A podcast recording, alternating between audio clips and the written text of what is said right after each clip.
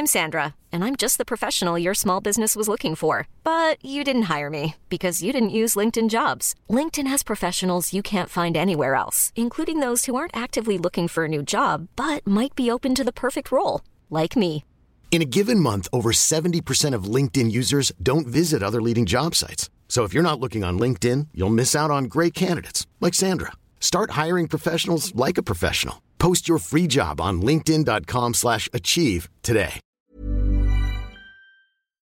Hej Arm. Hej Esben. Det gik øh, hurtigt med det der VM i Katar. Ja, tyskerne røg hurtigt hjem. og belgerne. Og, og vi gjorde jo. Ja. Nå ja, nå ja. Vi En også. måde at komme ud af det der hårde dilemma mellem sport og politik, det er jo selvfølgelig, hvis man falder sportsligt igennem. Ja. Den, den joke blev kørt rimelig flad på Twitter den ja. aften, vi, vi røg ud. Nå, men jeg boykotter VM fra nu af. Ja, ja, ja.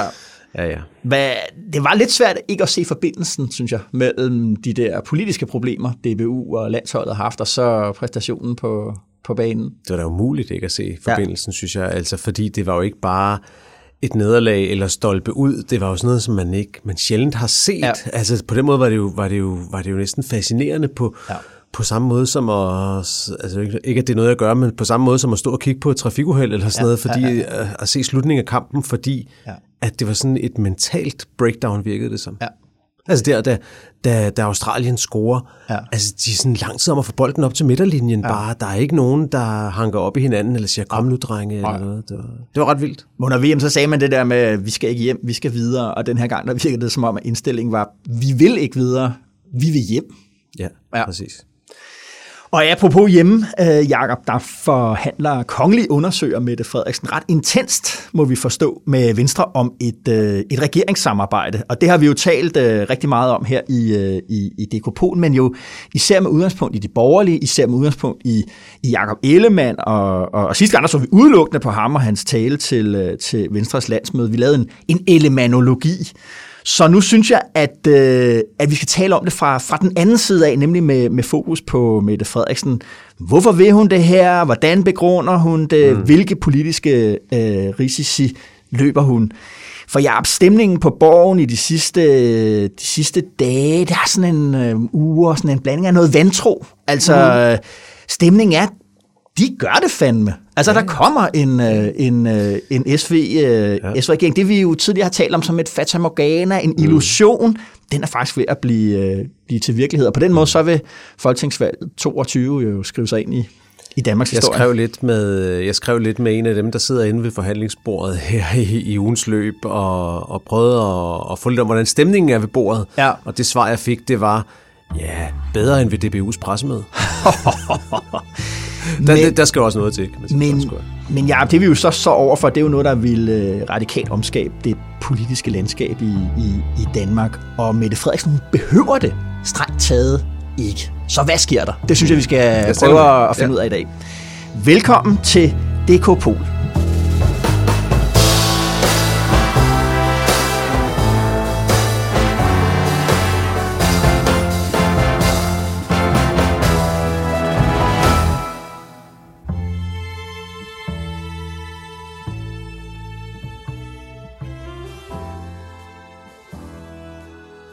Fluen på væggen, Jacob.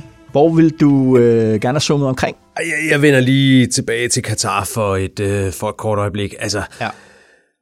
altså, der vil jeg sige... Øh, jeg skulle lige til at sige, sadisten inde i mig, eller måske masokisten inde i mig, ville altså gerne have været flue på væggen inde i det danske omklædningsrum efter kampen. Ja. Jeg er virkelig nysgerrig efter, hvordan, Ja. hvordan det foregår, når sådan noget der er sket. Og selvfølgelig også på grund af hele den forhistorie, det vi talte om før. Jeg satte, Ja. ja. mig, jeg satte mig formiddagen efter, at øh, Danmark var røget ud, og genså et interview, øh, som jeg selv lavede hernede i Altingets gård for præcis et år siden. Ja, med... Hvor vi havde øh, en uge med fokus på verdensmål nede i gården, Ja. og hvor vi havde Kasper Julemand på besøg. Ja. Der talte om, ikke om fodbold, men om verdensmål i en hel time. Ja. Og det var sindssygt interessant at se igen. Jeg tror også, jeg kommer til at skrive lidt om det. Jo. Men det her med, altså dilemmaet mellem, skal, skal fodboldspillerne være aktivister, mm. eller skal de fokusere på deres fodbold? Ja.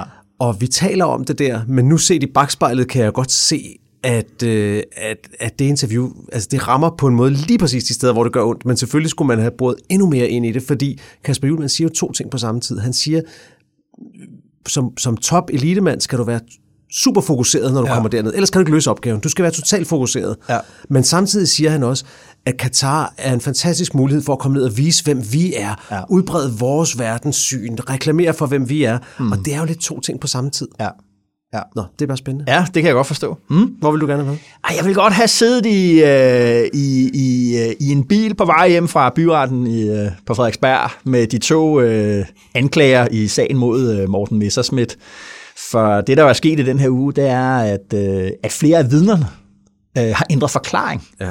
Øh, det, de sagde i, i Lyngby, da Morten Messerschmidt blev dømt ved den der øh, byretssag der, øh, og som blev annulleret øh, den dom øh, mm. senere, de har ændret forklaring fra, at øh, de ikke kunne huske, der havde været et, øh, et EU-seminar på DF sommergruppemøde der i, i, i 2015, til at nu kan de lige pludselig huske øh, ja. mange detaljer øh, derfra. Og, øh, og, og som vores øh, rapporter der i, i, i, i, i byretten, altså de var decideret chokeret, øh, ja. anklagerne over, Selvfølgelig. over det. Og pointerede selvfølgelig med deres spørgsmål, at dem, der har ændret forklaring, alle sammen er medlemmer af, nogle er også folketingsmedlemmer for, øh, Dansk, ja. Dansk Folkeparti. Og det sætter jo det der drama om politik og, og jura helt på, helt på spidsen. Og der vil jeg godt bare vide, hvad taler de om inde i sådan en, en, en bil? De virker altid så rolige og fattede advokater, ja. men der, jeg, altså, hvis det havde været mig, så sidder bandet inde i bilen. Jamen, tror du, jeg tror du ikke, de har siddet og givet hinanden high fives inde i bilen? Altså, Hvorfor? Det kan, jamen, det,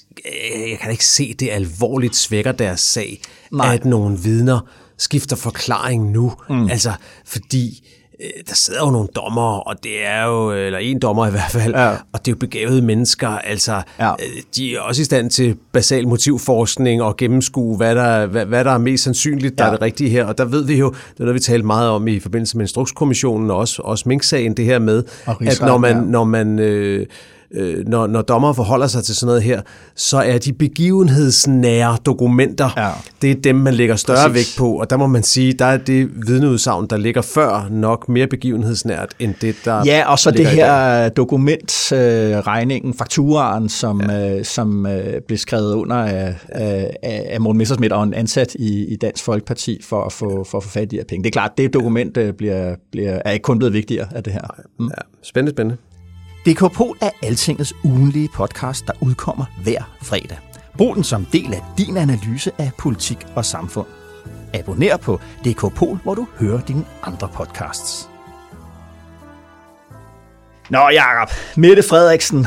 Øh, vi kan ikke gøre det alene, synes jeg, så derfor så har jeg taget vores øh, gode kollega, politisk kommentator og gammel rev, Erik Holstein, med i dag. Erik, velkommen. Tak skal du have, Erik, øh, jeg fik jo den her idé til, øh, til i dag, dagens DK Pol om at, at, at komme ind i en dybdeanalyse af Mette Frederiksen, efter vi mødtes på vores øh, kontor. Det er ved at blive pakket ned jo. Øh, ja, det er pakket op igen et andet sted, ja, op under taget. Vi flytter op under taget i Proviantgården. Men vi sad der blandt flyttekasser ja. og nøgne vægge og, og diskuterede, hvad er det, der, hvad der foregår med, med, med med Mette Frederiksen. Er I så ikke, øh, inden vi går i gang med Mette Frederiksen, er, er Altinget så ikke naboer til Inger Støjberg med at hen på Christiansborg? Nej, nej, nej. nej, nej. Hun er faktisk nej, nej, nej. Øh, kolonialiseret, eller hvad vi skal sige, øh, erobret. Hun har nappet hele pressegangen, ja. ja. Så, så ja, det er, hvad der kommer ud af at få et godt valg, hvad så tager hun det Fragmenteret okay. folketing, så mister du øh, dit kontor. Ja, okay. Ja.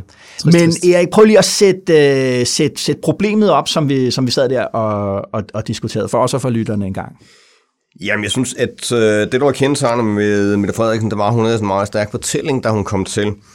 Øh, jeg sad lige og genlæste interview, jeg lavede med hende øh, et halvt år før valget på øh, der i 2019, for præcis øh, fire år siden, hvor hun taler om socialdemokratisk tillidskrise. En, en krise, der har varet i op mod 20 år, ikke alene det danske socialdemokrati, men i de europæiske socialdemokratier. Ja.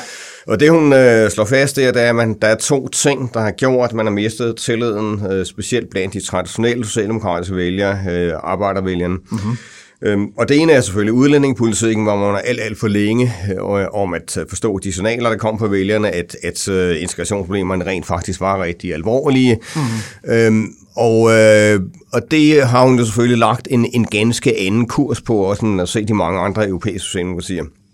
Men der var en anden ting, hun også nævnte, og det var, øh, at øh, man havde i øh, alt for mange år, og i mange af de europæiske socialdemokratier, f.eks. også det tyske SDP, ja. øh, der havde man... Øh, der havde man øh, ført en, en for liberalistisk politik. Ja. Man havde gennemført nogle øh, fundamentalt set borgerlige reformer, der var gået ud over øh, de traditionelle vælgere, og som altså også havde undermineret Arbejdsmarkedsreformer. arbejdsmarkedsreformer. Ja. Øhm, Tilbagetrækning, alt sådan Præcis, noget. ikke? Ja. Og, øh, og, og det var jo direkte, herhjemme var det jo direkte opgør med, med forgængeren Helle Thorning, Korridon, Søderen osv., som hun lagde meget klar og meget bestandt afstand Ja. til. Jo. Så, så det var sådan hendes nye fortælling, at, at uh, man skulle korrigere ind på udlændingepolitik uh, i forhold til den økonomiske politik. Ja. Og der er det selvfølgelig klart, at det, der sker øh, i øjeblikket, det stiller spørgsmålstegn ved den for- fortælling. Altså nu øh, går hun ind i en regering, hvor hun ganske vist kan bevare den ene del af fortællingen omkring udlændingepolitikken. Det, den kan måske endda blive øh, forstærket, ja. øh, hvis hun laver en regering, der, der tæller en række af de borgerlige partier også. Ja. Men øh, den anden del af fortællingen, øh, den der venstre-socialdemokratiske økonomiske politik, som hun jo øh, har praktiseret, Ja. Den forsvinder jo. Ja. Altså det, øh, det kommer selvfølgelig meget ind på, hvilken type reformer hun laver, men altså bliver der tale om nogle, nogle arbejdsmarkedsreformer, der kommer til at gøre ondt på folk, øh, ligesom man så i, øh, i Torning-tiden, nogle første generationsreformer og den slags der. Øh, bliver der tale om en, en skattepolitik, øh, der drejer i borgerlig retning, en omfordelingspolitik, der drejer i borgerlig retning, Ja. Ja, så øh, er det jo et væsentligt, altså et af de to ben, hele hendes fortælling går på, øh, det skvætter jo så sammen. Ikke? Ja. Øh, altså, så derfor, derfor jeg synes det er, en meget interessant udvikling, mm. hun øh, øh, er i gang med, men, men også en, en meget risikabel udvikling. Det kan vi jo Må vende jeg tilbage til. spørge om noget inden, fordi ja. det økonomiske politik er måske det, vi skal tale mest om, mm. men inden vi gør det, du siger de to ben, hvad med udlændingepolitikken? Altså, den, den kunne jeg da også godt forestille mig at kunne risikere, måske ikke at skvatte sammen, men at ændre sig, altså fordi hvis, hvis der bliver lavet den der regering, lad os sige, de fire gamle partier plus minus, S, V, R, K, og så må vi se, hvad der sker med SF og sådan noget, men en eller anden større regering med partier på midten, kunne det så ikke også godt være, at de besluttede sig for i den sammenhæng og, øh, og bløde op på nogle af de ting, som har været de mest kontroversielle omkring udlændingepolitikken? Der er jo en diskussion i øjeblikket, om de har givet de radikale noget i forhold til øh, Rwanda-modellen selvfølgelig. Det er jo det, er jo mest det, øh, den går på. Øh, det jeg hører er, at, at altså, det er tvivlsomt, hvor meget de vil give de radikale, at, at, at, øh, at det nok er ret utænkeligt, at man, man, man opgiver at køre videre med, med projektet, men man kan komme med nogle formuleringer om, man ser gerne noget af det foregår sammen med andre mm, europæiske mm, partnere mm. og den slags der. Ja. Altså, øh, jeg, jeg tror, at, at, at på det område, der bliver det mere noget med, de radikale skal finde en eller anden vej ud af det, mm. øh, ja. eller vej ned, rettere sagt, ja. på det træ, de har kravlet op i, ikke? Og det, og, og, og, og det vil ikke være der, hvor hun alene vil kunne blive angrebet på at have ændret sin grundfortælling på samme Nej. måde som om det om, øh, om økonomien. Nej, nej, altså man skal jo tænke på, at, at øh, hvis man forestiller sig, at V og K kommer med der, ikke? Altså, ja. de, de er jo altså, i den grad enige i den øh, udlændingepolitik, hun fører. Ikke? Så der vil være et, altså, også et, et meget massivt mandatmæssigt flertal i sådan en regering for at fortsætte den stramme udlændingepolitik. Så kan der være nogle hjørner, hist og pis, man kan formulere sig anderledes. Men det, det er ikke der, den for alvor bliver indfægtet, som jeg ser det. Men lad os lige lad os, øh, lad os spole tiden øh, tilbage til, øh, til valgudskrivelsen. Øh, Mette Frederiksen øh, træder ud foran øh, Marienborg, holder en meget kort fem minutters øh, tale for, for, for pressen, som jo egentlig er sådan en tale til, til nationen. Lad os lige, prøv lige at høre et, et, et, et lydklip her. For med de svære tider, vi lever i, med den modgang, verden står overfor, kriser, der griber hinanden, så er tiden kommet til at afprøve en ny regeringsform i Danmark. Et mere forpligtende politisk samarbejde. Det vil vi gerne stille os i spidsen for. En bred regering med partier fra begge sider af den politiske midte. Alright, Jacob, øh, da du hører det der, hun siger, det er det, vi går til valg på. Mm. Før havde hun sagt, øh, et partiregering helst, men øh, vi vil også gerne holde os åbne for muligheden for at, at, at lave en, en bred regering, for det kan mm. lade sig gøre. Men nu sagde hun det der, nu går vi til valg på en bred regering. Mm. Hvad tænkte du der? Tænkte du, hun mener det, eller tænkte du, hun mener det ikke? Jamen, jeg tænkte, hun mener det.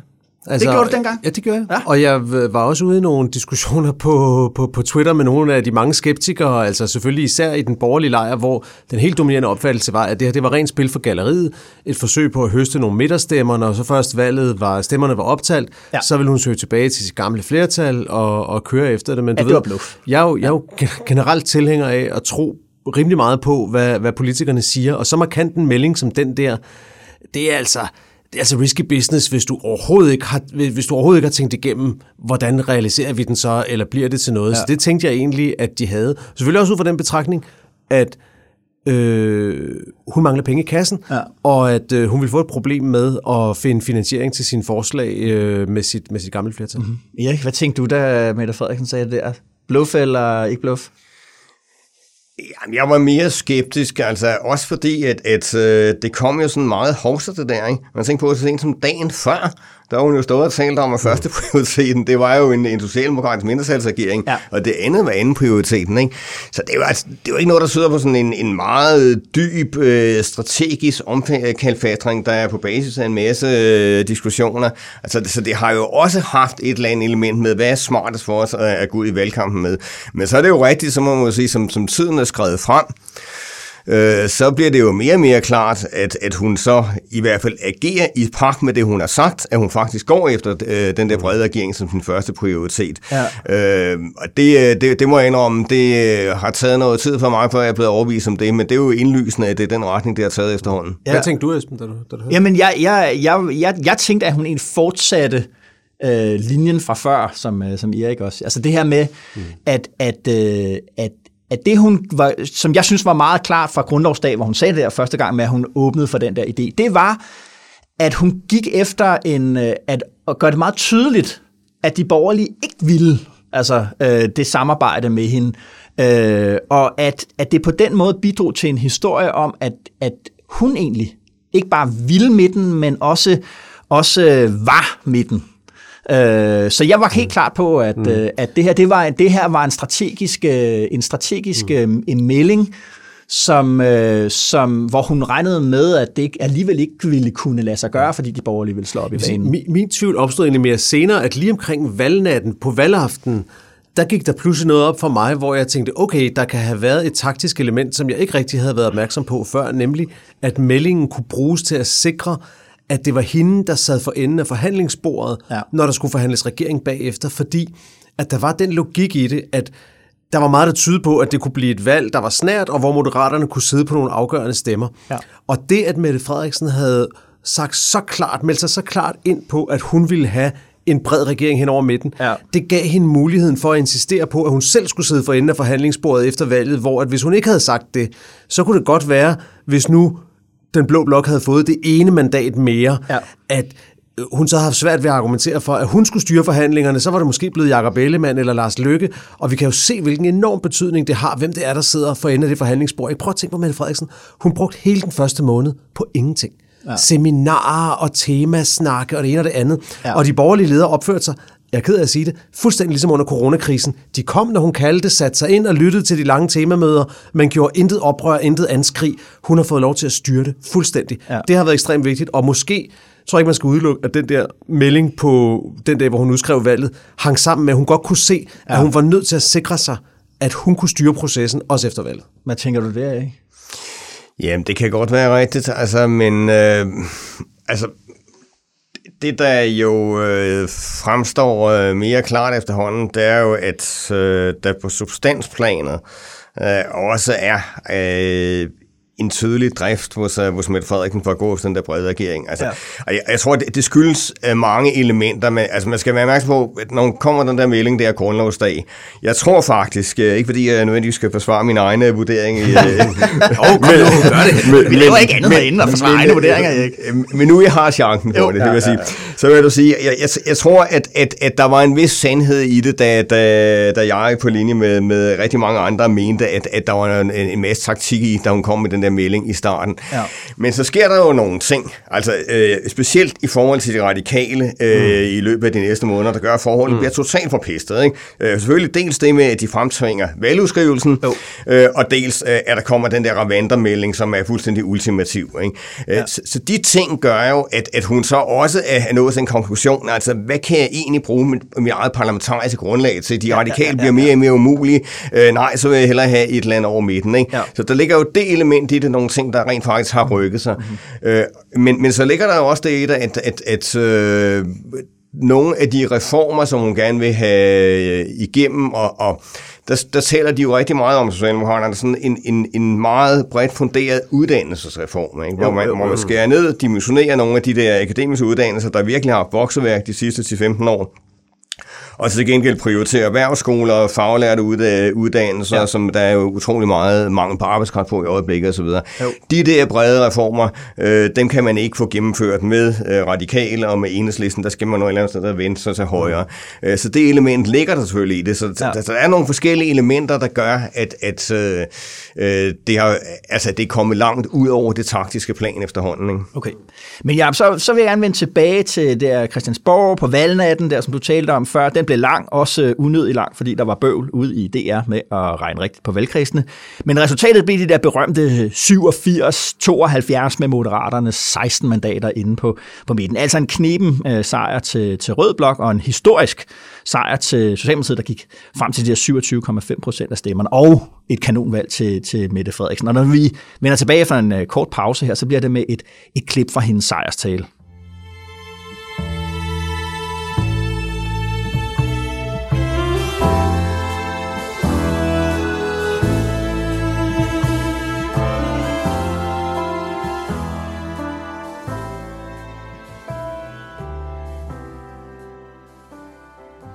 Socialdemokratiet gik til valg på at danne en bred regering.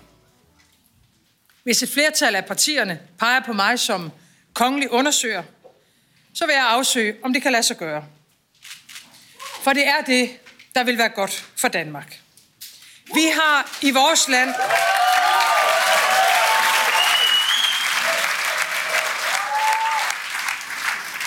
Vi har i Danmark i mange år været vant til fremgang. Nu står vi over for modgang. Og med krig i Europa, mangel på energi, inflation og klimaudfordringer, så møder kriserne hinanden. Det er blevet forudset af mange, at der vil opstå kaos efter det her valg i dansk politik. Men kaos, det er det sidste, Danmark har brug for.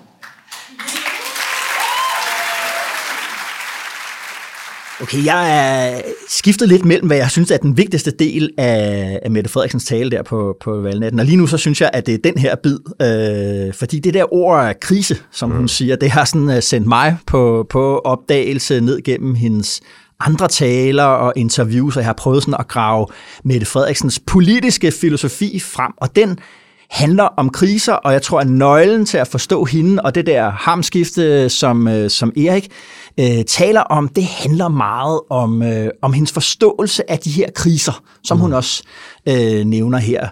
Øh, hun har jo faktisk på mange måder været førende og, og sådan øh, definerende for den her politiske diskurs, der er i dag. I dag er alting krise, trivselskrise, inflationskrise, der er forsyningskrise, klimakrig, alt. Altså, der findes som ikke rigtig politik mere. En almindelig politik er holdt op med at findes, og alt bliver øh, sat i tale som en krise.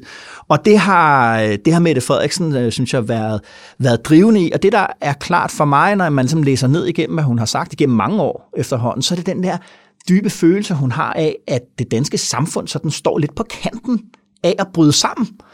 Og, og ja, vi, har, vi, har jo, vi har jo mødt hende flere gange, mm. og hun er jo hun er, hun er jo meget, som hun er på fjernsyn, synes mm. jeg også. Øh, hun er øh, uden for, uden for kameralinsen, er hun, hun, er, hun er jo morsom, hun er meget charmerende, hun er meget, hun kan eje et rum, fortælle anekdoter, hun er, kan holde hof, mm. men hun har også en alvorlighed, Øh, selvfølgelig er hun altid alvorlig, men, mm. eller mener det, hun siger, mm. alt det der, men, men hun har også en, en næsten dystert samfundssyn ind imellem. Sådan den, den, den store historie, den der følelse, hun har, synes jeg, det er, at, der, altså, at det danske samfund står ligesom på og vakler på en, på en, øh, på en, på en afgrund. Øh, jeg ved ikke, hvordan du oplever hende. Jo, altså det, det, det, det er jo rigtigt nok. Altså hun, øh, og hun, altså, hun bruger jo også kriser meget konsekvent. Altså, hun er jo god i kriser, ikke? Hun er god i coronakrisen. Hun har den der sikre hånd i kriser. Der er ikke sådan noget fumlerier og sådan noget. Så, øh, så man kan sige, at det passer jo meget, på mange måder godt til hendes rolle, men jeg tror også, det er hendes, øh, hendes ærlige opfattelse. Jeg synes, det der er problemet med den sidste krisefortælling her, med altså nærmest, at, at, at Danmark står i en så altomfattende krise med sikkerhedskriser, øh, energikrise og øh, øh klimakrise osv., sådan, at vi er nødt til at have en national samlingsregering. Det synes jeg er, øh, det synes jeg er fortænkt. Jeg, jeg synes ikke, at øh, de, vi står der i nogle, nogle alvorlige kriser, ja, men, men, men ikke historisk øh, værre, end de har været i alle mulige andre øh, perioder. Tænk på 70'erne for eksempel, ikke, hvor man også havde en, en oliekrise, der var endnu værre, bilfri søndag for eksempel. Ikke? Jo, jo. Øh, øh, så har vi... Øh, Jo, men altså tænk på foråret 2020, da hele samfundet lukkede ned. Præcis. Er krisen værre nu, end da vi... Altså, det er da svært at sige. Ja, ja, netop, ikke? Og, og med hensyn til sikkerhedskrisen, ikke? jamen altså, den var på mange måder langt mere drastisk under den kolde krig, hvor verden hele tiden stod på, på kanten af en atomkrig, ikke? og hvor det faktisk var ved at gå galt nogle gange, har man jo fundet ud af. Så jeg synes ikke, nu er ikke det sikkerhedspolitiske er værre, end det har været. Øh, Men inden i- vi går videre med det, ikke, også, så vil jeg egentlig godt anfægte det der med, at hun er god i kriser. Ikke? Fordi det er, jo, det er jo helt klart hendes selvbillede, og det er den fortælling, der er skabt om hende. Men er hun virkelig god i kriser? Altså prøv lige at se.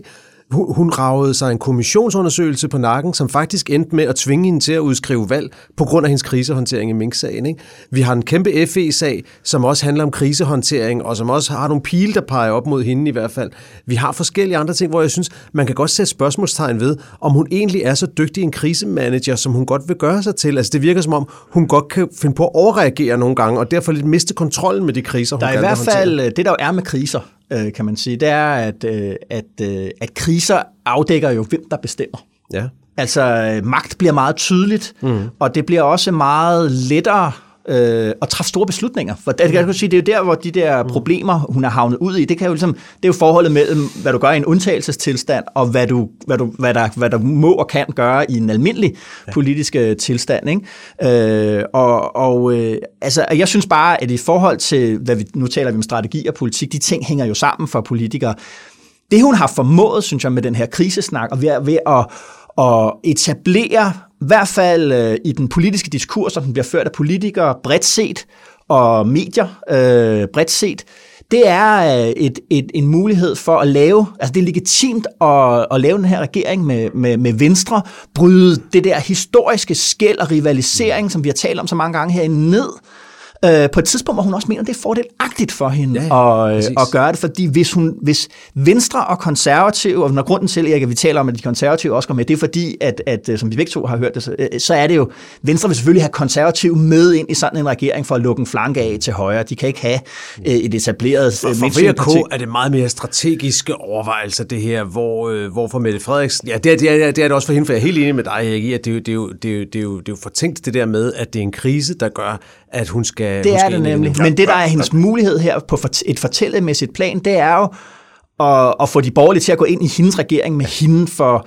bordenden. Den, jeg tror, den strategiske øh, situation, hvor, hvor, øh, hvor det er hende, altså nu nævnte du corona, det er hende, der sidder for bordenden, og de andre er på hendes hold.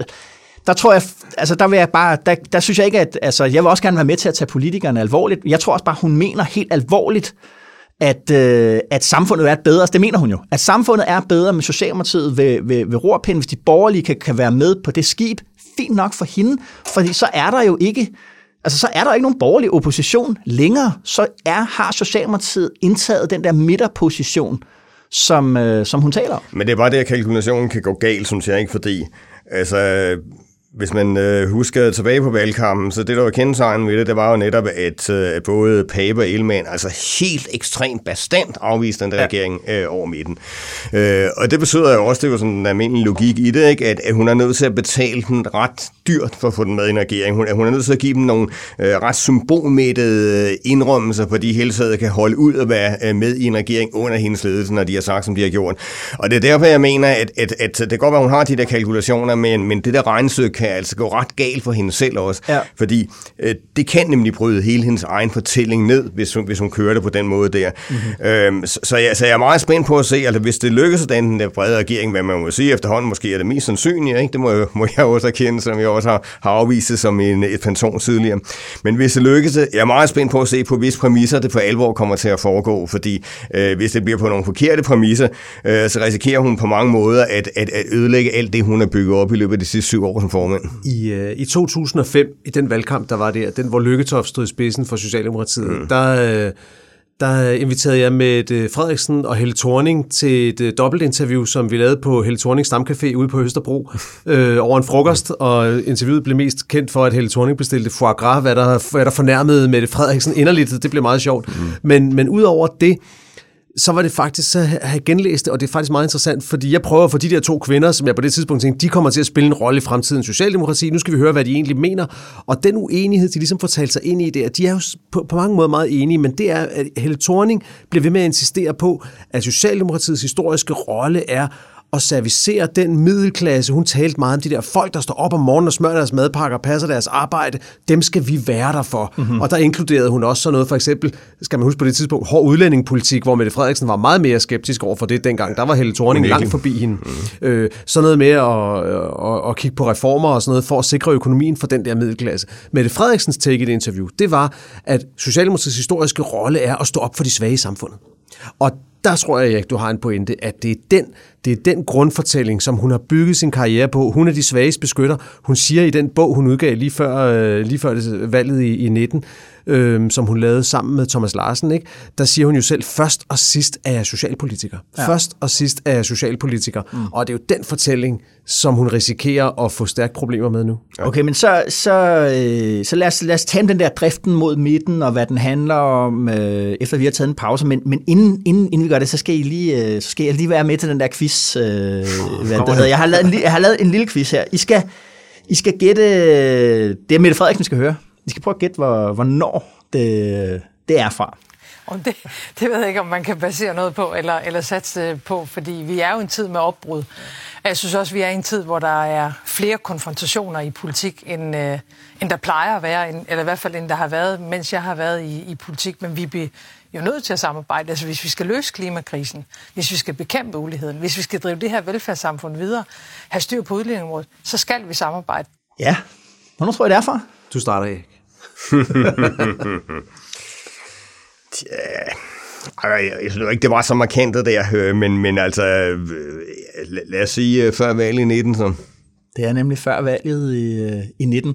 Det er bare for at sige, mm. som oplæg her, vi skal tale om senere, at, at den her tankegang om samarbejde, det var for den der kampagne, de havde lavet, hvor de, det der med, vi kan ikke samarbejde med en om alt, men alt mm. med de fleste, mm. eller hvordan den var, ikke? Mm. Øhm, ja Altså, der har hele tiden været den her idé om, at Socialdemokratiet kunne facilitere en bredere øh, folkevilje, end den, som, øh, som andre kunne. Må jeg lige sige en ting?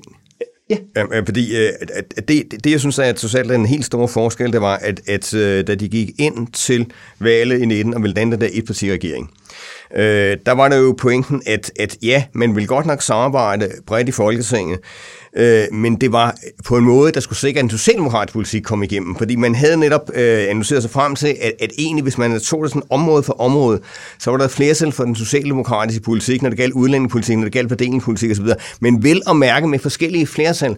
Og det var derfor, at selve etparti-regeringen øh, øh, stod som et, et ideal for den, fordi der kunne de manøvrere på den måde, og det har de jo vidt øh, omfang lykkedes med at gøre. Mm. Øh, og, og der er det, jeg mener, at der er der altså noget over i noget helt andet, hvis du går sammen med en regering med de borgerlige, hvor du ikke har den der manøvrefrihed på samme måde. Mm.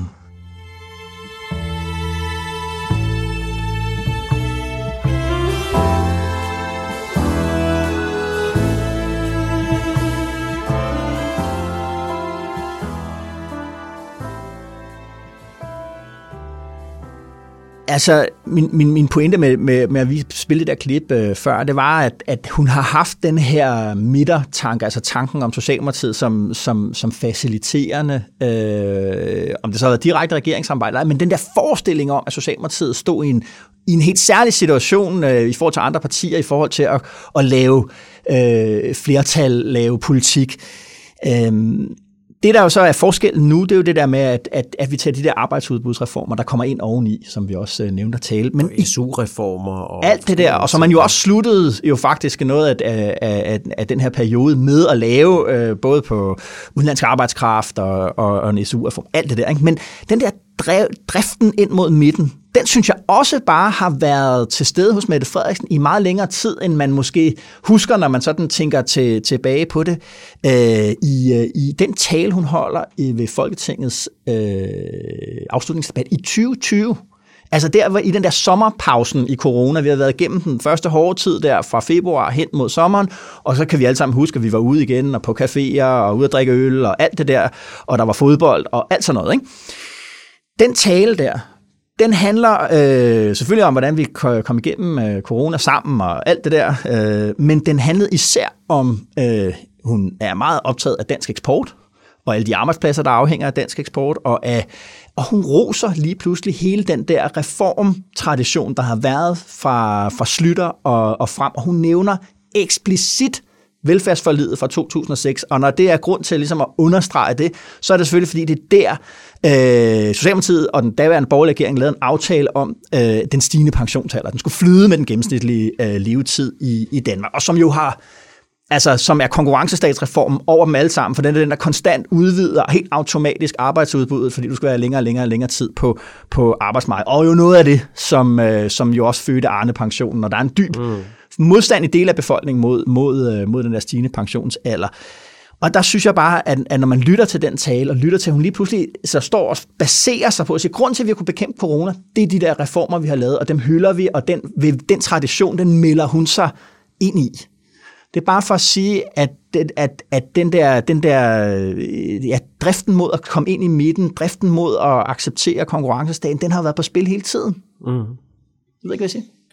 Ja, det kan, det, det kan man godt sige. Man kan, jo, man kan jo spørge, om den er drevet af, om den er drevet af et politisk ønske, det du er lidt inde på, Erik, at det faktisk også øh, hænger sammen med noget, det de gerne vil på uddannelsesområdet, mm. have et større fokus på faglige uddannelser, lidt færre akademikere, de snakker tit om alle de her øh, akademikere, som render rundt og, øh, og flytter papir mellem hinanden. De vil hellere have nogen, der kan lave noget. Det passer jo meget godt sammen med nogle af de uddannelsesreformer, de vil lave, udover at de også hiver penge ind i kassen. Så på den måde kan det være drevet af, af et oprigtigt politisk ønske. Ja. Andet af det kan være drevet af en, øh, af en nødvendighed, ikke? af at man faktisk har, har brugt alle pengene, ja. og at man så i hvert fald ikke er med på at omdefinere konkurrencestatslogikken, og ja. det synes jeg er rigtig spændende. Altså man accepterer ligesom præmissen, der hedder, at vi har de der 2030-planer, som på et tidspunkt bliver til en 2035-plan osv., mm-hmm. og vores opgave som politikere er hele tiden at have øjet stift rettet til 15 år ud i fremtiden ja. på, er det stadig holdbart, er det stadig holdbart, ja, ja, ja. hvor for eksempel, øh, altså den yderste venstrefløj jo ser helt anderledes på det, og siger, at dansk økonomi er en sund gænge,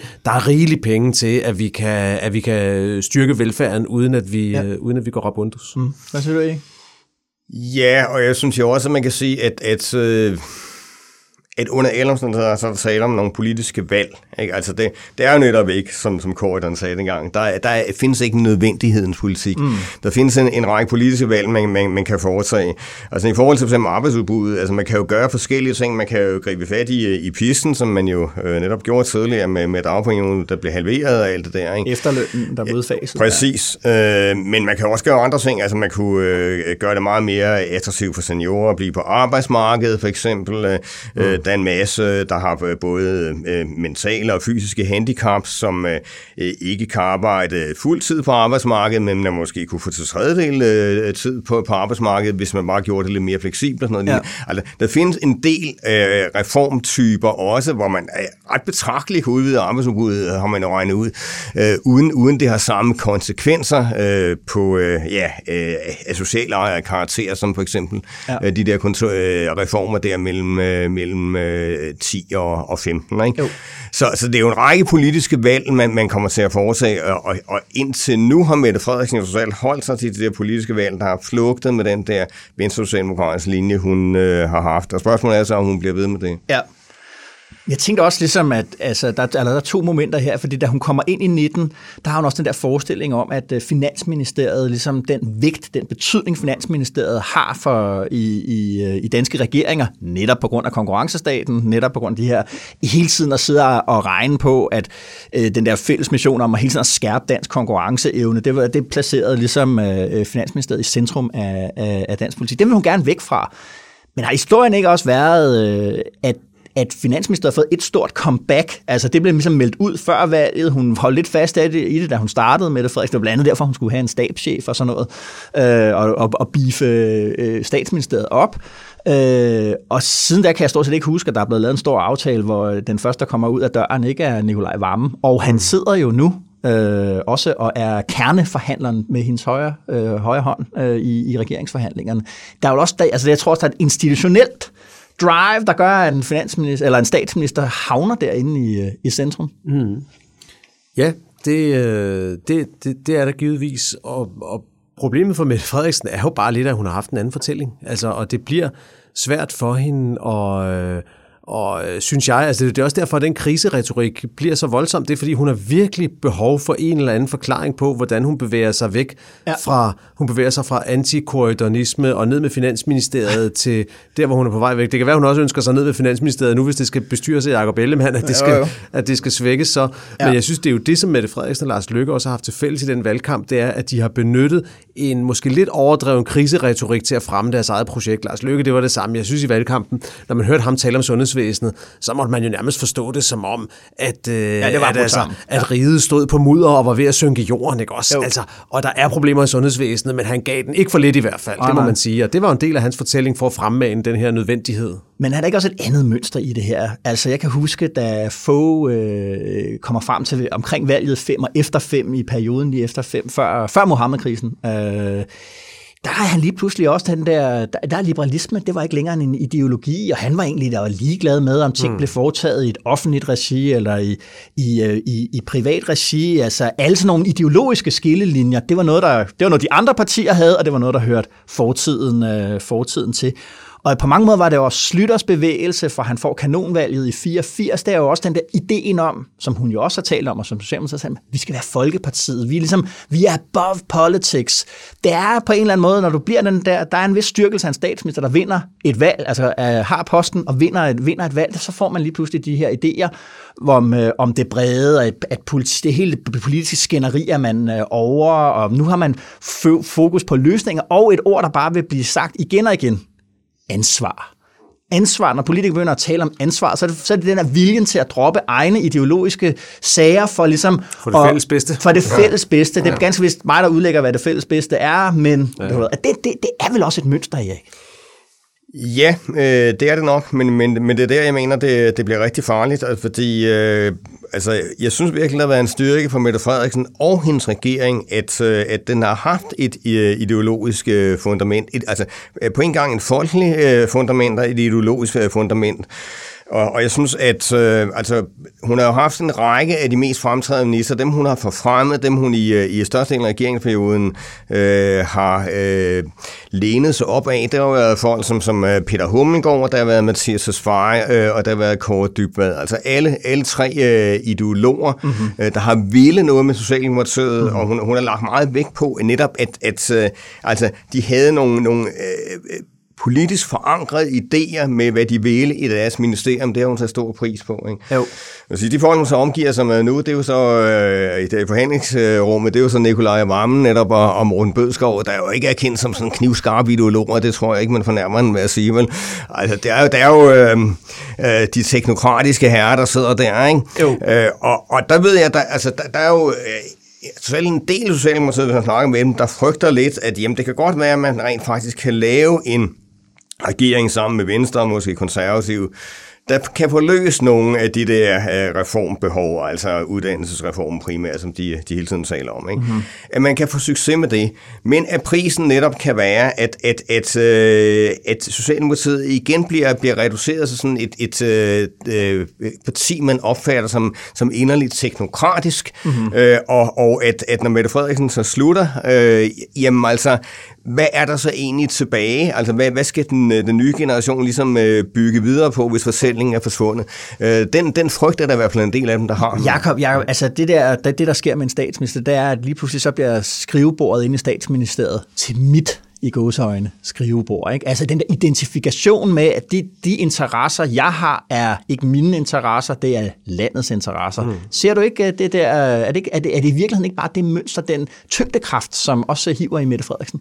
Det er det der, men jeg ved ikke, om man kan sige, det bare det, men, men, men det er det der, og jeg synes også, det er jo også et... Øh, det er jo også et, lidt et opgør med, med det der, som i mine øjne hele tiden har været et, øh, et fatamorgana, det der med, som, som, som du er inde på, Erik, det der med, at de kunne sidde i midten med en etpartiregering, og så kunne de lave socialdemokratisk politik over hele linjen, fordi alle var enige med dem, bare på forskellige områder, fordi jeg tror, det er en forestilling om politik. Altså, det, jeg tror, man, det, det duer aldrig, hvis man forestiller sig, at man kan ophæve interessemodsætningerne i politik, fordi at der kommer altid en, øh, en modreaktion på det, og det er helt klart, at modreaktionen, altså allerede inden regeringen er dannet, er den modreaktion jo allerede begyndt ude på venstrefløjen mm. til, til, til det, der er i gang. Den vil komme, og det vil sætte sig i debatten, og det er jo noget af det, der kendetegner et, et, øh, et demokrati som det danske, som for det meste har mindretalsregeringer, og i hvert fald har mange partier i parlamentet, det er, at der hele tiden foregår de der bevægelser og, og modbevægelser. Det, kom, det kan man ikke komme udenom, og der, er ikke, der findes ikke, jeg tror ikke på, at der findes den der ansvarlige fælles vej, hvor man bare kan sætte sig ud over det. Men jeg var faktisk jeg var til noget meget interessant i aftes. Der var jeg til en, øh, til en middag i et, øh, i et dansk privat firma. Altså en hel masse forretningsfolk samlet til sådan en julemiddag, hvor jeg var, hvor jeg var inviteret med. Det var super spændende at, at høre dem. Det var folk, der typisk stemte borgerligt, øh, som, øh, som var med der. Jo. Og jeg prøvede selvfølgelig at tage temperaturen på dem. Hvad synes de om det hele? Og, øh, og stemningen der var helt klart for den der, øh, for den der brede regering. De synes, det er en god idé. De synes, det er det rigtige at gøre nu. De synes, det var det ansvarlige, apropos.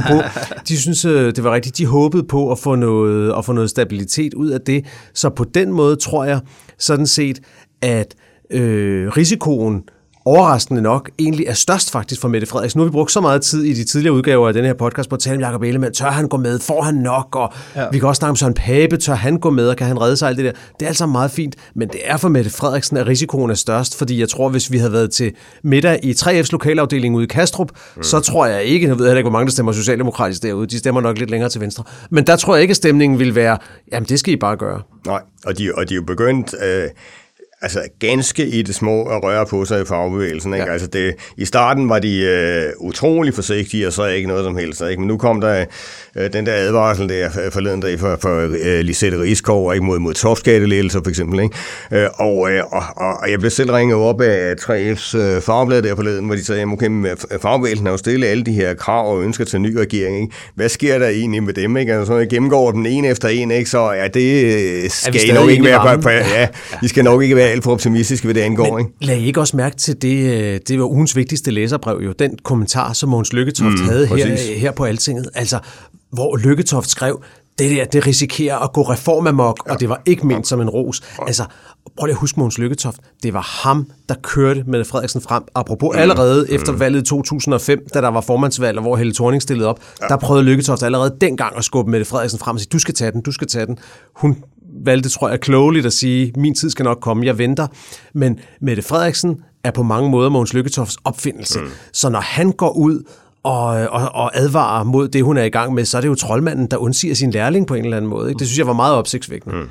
Det følger vi uh, tæt, uh, lad, os sige det, lad os sige det sådan her, de næste, de næste uger. Erik, uh, tak for besøget i DK Pol. Vi ses uh, op under taget på nyt kontor. Gør vi i hvert fald. Mm.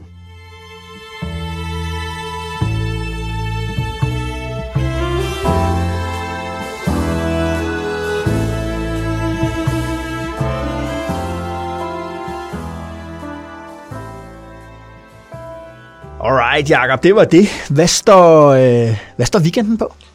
Og weekenden står på ikke så mange ting. Jeg tror, der er brug for lige at komme, øh, at komme lidt ned i, øh, i gear, også ja. fordi jeg har haft sådan en, øh, en, en oplevelse, som stadigvæk sidder i kroppen på mig. Jeg har ja. slet ikke tænkt på, hvordan den ville have været for dig. Mm. Det er fordi, Skid, øh, i sidste uge var jeg ude at rejse en del, øh, og jeg var, i, jeg var en tur i, i Bruxelles også, og, øh, og i lufthavnen i Bruxelles sker det jeg sidder sådan ret, lange, ret langt frem i flyet. Jo. Og jeg ved, der sidder en bekendt længere bagud i flyet, så da jeg er kommet ud, så står jeg lidt i lufthavnsterminalen og venter på, at den her bekendte skal komme, så jeg lige kan få hils på ham. Jo. Det lykkes mig aldrig at finde ham. Jeg ved ikke, han må være gået til højre i stedet for til venstre eller et eller andet. Jo. Men det, der i stedet for sker, det er, at øh, cykelrytteren Brian Holm kommer forbi. Ja. Og så sker det det, at Brian Holm, han hilser på mig. Wow. Og det der, altså, ja. bare det der, det er Brian Holm ved, hvem jeg er. Ja. Jamen, det, det, var, det, det, der er jeg jo ikke med. Ja, det er ja. stort. Hvad skulle han? Hvad skulle, hvad, hvad skulle han? Jamen altså, det har jeg kun kunne læse mig til. Det, man, jeg, jeg holdt den meget, holdt den meget afdæmpet, men, øh, men jeg tror, jeg skulle ned og mødes med ham der, den gamle legendariske sportsdirektør ja, der, hvad han hedder? Walter Godefroth. Walter Godefroth, ja. ja. Brian Holms gamle, øh, hvad det hedder, sportsdirektør i Telekom. Ja. ja de gode gamle dage. Mm. Ja, spændende, spændende. Mm. Hvad, hvad med dig? Hvad skal du? Jamen, øh, jeg tager i sommerhus bevæbnet med øh, en bog, der ikke handler om politik, og min, øh, og min gravelcykel. Ja, det lyder mm. dejligt. Ja anbefalinger, jeg at sende øh, lytterne på, på weekend med? I den her uge, der øh, anbefaler jeg, at man går ind på Altinget, og vi har snakket om det lidt tidligere, vi snakkede om det i starten af, af udsendelsen, der kørte den her retssag med Morten Messersmith på Frederiksberg, ja. og min lille anbefaling i denne her uge, det er, øh, det er Altingets dækning af den, fordi den er så smart, at den er samlet i en artikel. Ja. Så hvis du ikke gider at læse otte artikler, ja. om øh, den der Messersmith-retssag, og det kører frem og tilbage, ja. så synes jeg, at vores, øh, vores, øh, vores forsidehold, de har lavet en, øh, en fremragende artikel, som de simpelthen opdaterer, hver gang der har været retsmøde, så kan man lige få at vide, hvad er det egentlig, der er sket, hvad er det vigtigste, og hvorfor er det, det betyder noget. Så ja. det er måden at følge Messersmith-retssagen på, og det bør man gøre, fordi den retssag er jo vigtig, og den kan betyde, at vi at vi skal have det første partiformandsskift efter valget her allerede ja. øh, om få uger. Det tror jeg nu ikke, men det kan det betyde. Ja, spændende. Ja. Hvad, mm. hvad, hvad anbefaler du? Jamen, jeg kom lidt har du egentlig stadig den der bog, den der Tech versus the People, kan du huske det? Den ja. der Jamie Bartlett-bog der? Den står derhjemme, og bogmærket sidder i, der hvor jeg er nået til. Ah, okay, fedt. Ja. Så må du, det kunne være, du kunne få øh, kigget på den i Nå, ja. men jeg vil gerne anbefale en fed tekst netop af Jamie øh, Bartlett, øh, som han har skrevet på det site, der hedder Engelsbergs Ideas, om, øh, om, om sådan noget kryptopenge og kryptofinans. Ah. Fordi, øh, du ved, nu er så, du ved, man følger med i alt muligt, og så har man godt læst om den der, den der børs, den der kryptobørs, der hed FTX, FTX der er braset ja. sammen, og hvad handler det om, ja. og sådan noget. Og det har han skrevet en kort, vil jeg gerne sige, øh, og rigtig god artikel, som øh, forklarer, hvad den der krak, kryptokrakket består i, og hvorfor det hverken bliver det, det sidste, hvorfor det hverken var det første eller det sidste. Og, øh, og, og det gør han ved at fortælle om den her kombination af vores, øh, hvad skal man sige, det der el-gamle håb om øh, hurtig rigdom, kombineret med en usund fascination af, af teknologi, og det synes jeg bare er en, Men, den, prøv, den der, tekst. Der, nå, det vil jeg glæde mig til at læse, fordi der er noget spændende på vej med det der tech. Altså, der er ved at ske noget, og det sker i de store og de små. Det er FTX, der brasser sammen. Det hele det kaos omkring Twitter. Vi ved faktisk ikke, om den platform eksisterer om et år endnu, fordi Ej. Elon Musk er i gang med at, at rode rundt i den. Disrupte. Disrupte den. Og øh, jeg mærke til denne her uge, en af de der små ting, Jyllandsposten øh, meldte ud i denne her uge, at de lukker altså for øh, kommentarsporet på deres øh, Facebook-opslag. Ja. Og det kan man jo sige, i sig selv måske ikke har en kæmpe stor betydning, men det er bare led, Danmarks Radio har gjort det samme. Ja. Vi har også haft overvejelser her på Alting, ja. og vi tænker stadigvæk over det. Det er en bevægelse i retning hen af, at vi trækker os en lille smule fra de der ja. sociale medier. Jeg ja. tror ikke, man skal forestille sig, at så Facebook og Twitter væk Nej. i morgen eller om et år men der er ved at ske noget. Der er en lille modreaktion, der er, der er på vej. Ja. Jamen, øh, Jakob, øh, vi ses øh, næste fredag. Det gør vi. Tak for i dag, og øh, tak til dig, Erik, for at komme og være med til at snakke øh, Mette Frederiksen. Det er, det, det er godt at få, at få erfaring med. Bestemt. Og selvfølgelig også tak til dig derude med DK Pol i ørerne. Det er vi uendeligt taknemmelige for. Mit navn er Esben Schørn, jeg er politisk redaktør her på Alting. Jeg ønsker dig en god weekend og god vind.